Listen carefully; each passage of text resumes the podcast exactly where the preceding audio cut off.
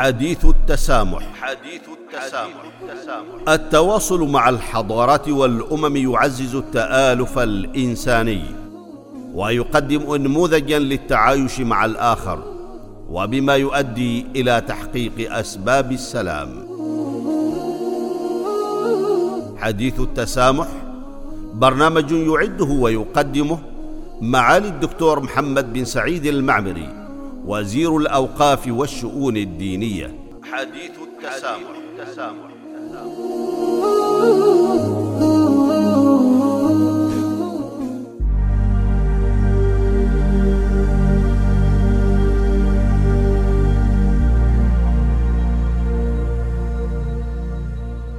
بسم الله الرحمن الرحيم. الحمد لله والصلاة والسلام على رسول الله وعلى آله وأصحابه أجمعين. والتابعين لهم بإحسان إلى يوم الدين.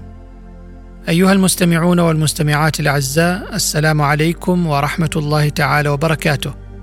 واهلا ومرحبا بكم في هذه الحلقة الجديدة من حلقات برنامجكم حديث التسامح.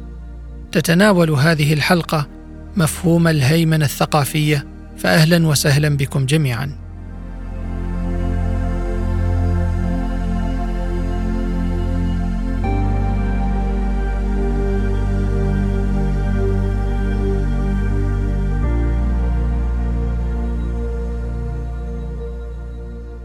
أعزائي المستمعين والمستمعات الهيمنة الثقافية من القضايا العالمية الملحة التي تؤثر على المجتمعات المعاصرة.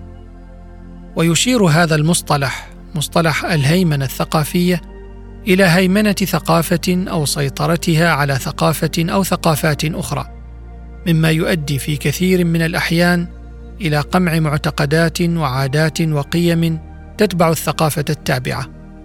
والهيمنة الثقافية مصطلح صاغه لأول مرة الإيطالي أنطونيو غرامشي والهيمنة الثقافية عملية تتم من خلالها طمس ملامح ثقافية للمجتمعات وقيمها ومعاييرها من قبل مجموعة ثقافية مهيمنة من خلال التحكم في وسائل نشر الأيديولوجيات والمعتقدات والممارسات عبر مؤسسات مختلفة.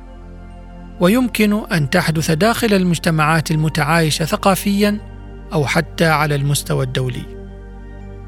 وتتم الهيمنة الثقافية على المدى البعيد من خلال مجموعة أدوات وممارسات منها التعليم والإعلام وتوظيف الدين والسياسة. فتعمل هذه الأدوات ومؤسساتها إلى تعزيز ثقافة بعينها بقيمها وأفكارها ومعاييرها ونظرتها للعالم مع تهميش باقي الثقافات فتصبح الثقافة المهيمنة بمثابة الطريق الصحيح الوحيد والطبيعي للحياة وبالتالي فإنها الحس السليم والموجه والمرجع. وشيئا فشيئا تضعف الثقافة أو الثقافات التابعة وقد يصل الحال إلى تشويهها وإصباغها بعدم المصداقية وحتى محوها لتندثر تماما.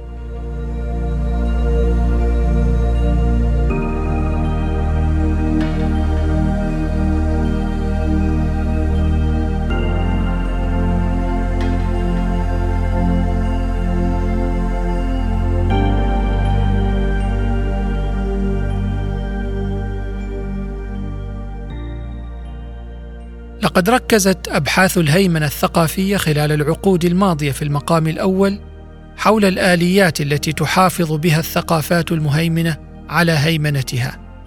وحدد العلماء عدة عوامل تسهم في الهيمنة الثقافية بما في ذلك الهياكل السياسية والاقتصادية والاجتماعية التي تعمل على استدامة الوضع والاستفادة منه. فعلى سبيل المثال غالبا ما تدعم التكتلات الإعلامية للثقافات الغربية وقيمها مستغلين بذلك حقوق الإنسان لترويج سلوكيات ومفاهيم تقوض قيم المجتمعات الأخرى دون ما اعتبار للتنوع الثقافي لشعوب وأمم العالم المختلفة. إن للهيمنة الثقافية سلبيات وعواقب ضارة عدة على المستويات المجتمعية والدولية.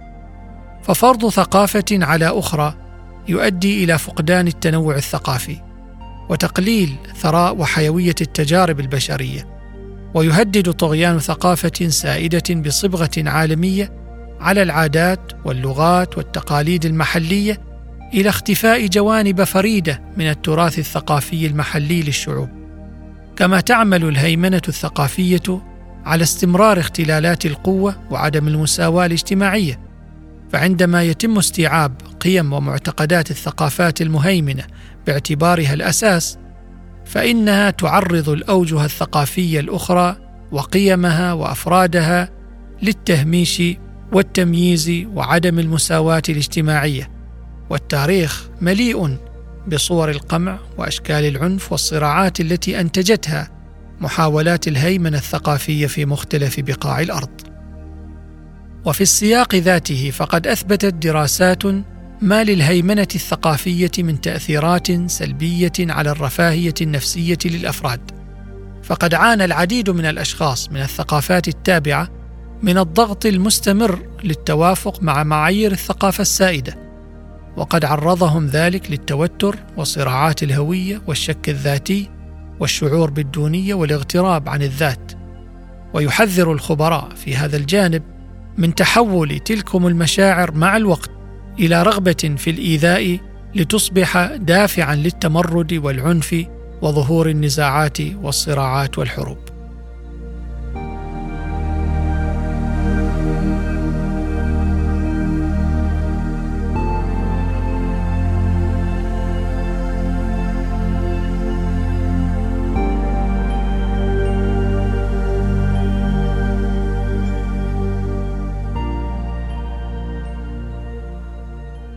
أعزائي المستمعين والمستمعات لا يمكن معالجة الهيمنة الثقافية في عالمنا اليوم إلا من خلال تعزيز التنوع الثقافي وتنفيذ استراتيجيات محلية ودولية تعمل على تعزيز احترام وتقدير التنوع البشري والثقافي للعالم. وتعد سلطنة عمان انموذجا لدولة تبنت العديد من المبادرات للحفاظ على هويتها الثقافية ومقاومة الهيمنة الثقافية نتيجة العولمة حيث اهتمت سلطنة عمان بالتعليم الثقافي فاهتمت بدور المؤسسات التعليمية بمختلف مستوياتها لتقوم بدورها في تعزيز الوعي بالثقافة العمانية وتقديرها وربط النشء بها فتؤكد مناهج التعليم على الهوية الوطنية والتراث الثقافي والديني والتاريخ والتقاليد المتأصلة. كما عززت برامج التبادل الطلابي والثقافي على مر السنين في التعريف بالثقافة العمانية وقيمها وتطوير فهم أوسع لأهمية التنوع الثقافي إضافة إلى تعزيز قيم التسامح والاحترام المتبادل. وعملت سلطنة عمان كذلك على الحفاظ على التراث الثقافي العماني وتعزيزه من خلال حماية المواقع الاثريه والتاريخية والثقافية التي تحكي عراقة الثقافة العمانية وعراقة إنسانها. وقد أسهمت الجهود في تعريف العمانيين والزوار على حد سواء بالتاريخ وأعلام الثقافة العمانية مما عززت الفخر لدى أبناء الوطن والتقدير لدى الزوار لهذه الثقافة الضاربة في جذور التاريخ. وعلى المستوى الدولي فقد تعاونت سلطنة عمان مع العديد من المنظمات المعنية بحفظ التراث الثقافي للشعوب والأمم وعززت موقفها الثقافي من خلال المشاركة في الأحداث الثقافية الدولية فعرفت العالم بموروثها التراثي الفريد معززة بذلك قيم الحوار والتسامح والاحترام المتبادل للتنوع الثقافي.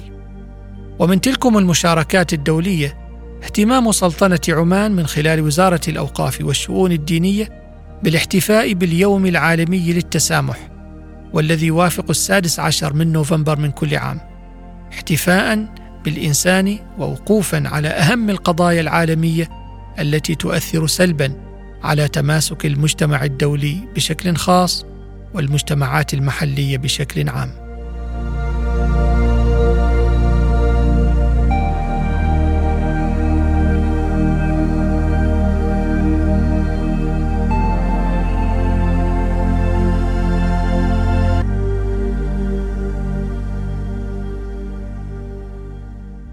كما عملت سلطنة عمان على توظيف الإعلام للاحتفاء بالثقافة والتراث والاهتمام باللغة العربية فعكست من خلال منصاتها المختلفة مشهدا ثقافيا متميزا ومتنوعا واجهت به ولله الحمد تأثيرات التكتلات الإعلامية العالمية التي تعمل غالبا لفرض هيمنة ثقافية تضر بمعتقدات الشعوب ولغاتها وقيمها وهوياتها الثقافية الخاصة انتصارا ربما لأجندات سياسية أو اقتصادية.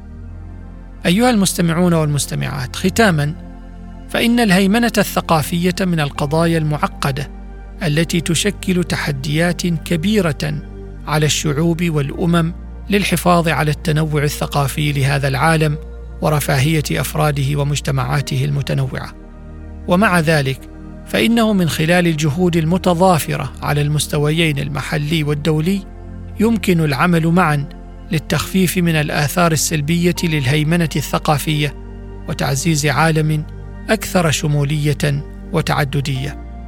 وسلطنة عمان مثال للدولة العصرية التي نجحت من خلال جهودها المحلية والدولية في الحفاظ على هويتها الثقافية وسط تحديات العولمة وما تفرضه من متغيرات متسارعة.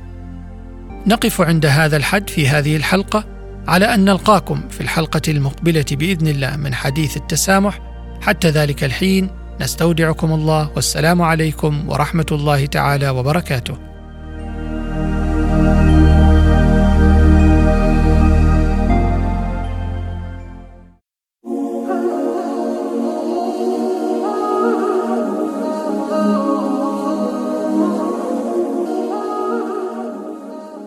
حديث التسامح. حديث التسامح التواصل مع الحضارات والأمم يعزز التآلف الإنساني ويقدم نموذجا للتعايش مع الآخر وبما يؤدي إلى تحقيق أسباب السلام. حديث التسامح برنامج يعده ويقدمه معالي الدكتور محمد بن سعيد المعمري. وزير الأوقاف والشؤون الدينية حديث التسامح, التسامح. التسامح.